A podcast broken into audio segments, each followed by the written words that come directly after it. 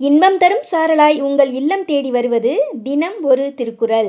காலை வணக்கம் மாணவ செல்வங்களே. குறள் எண் நாற்பது. செயற்பாலது ஓரும் அரணே ஒருவருக்கு உயர்பாலது ஓரும் பழி.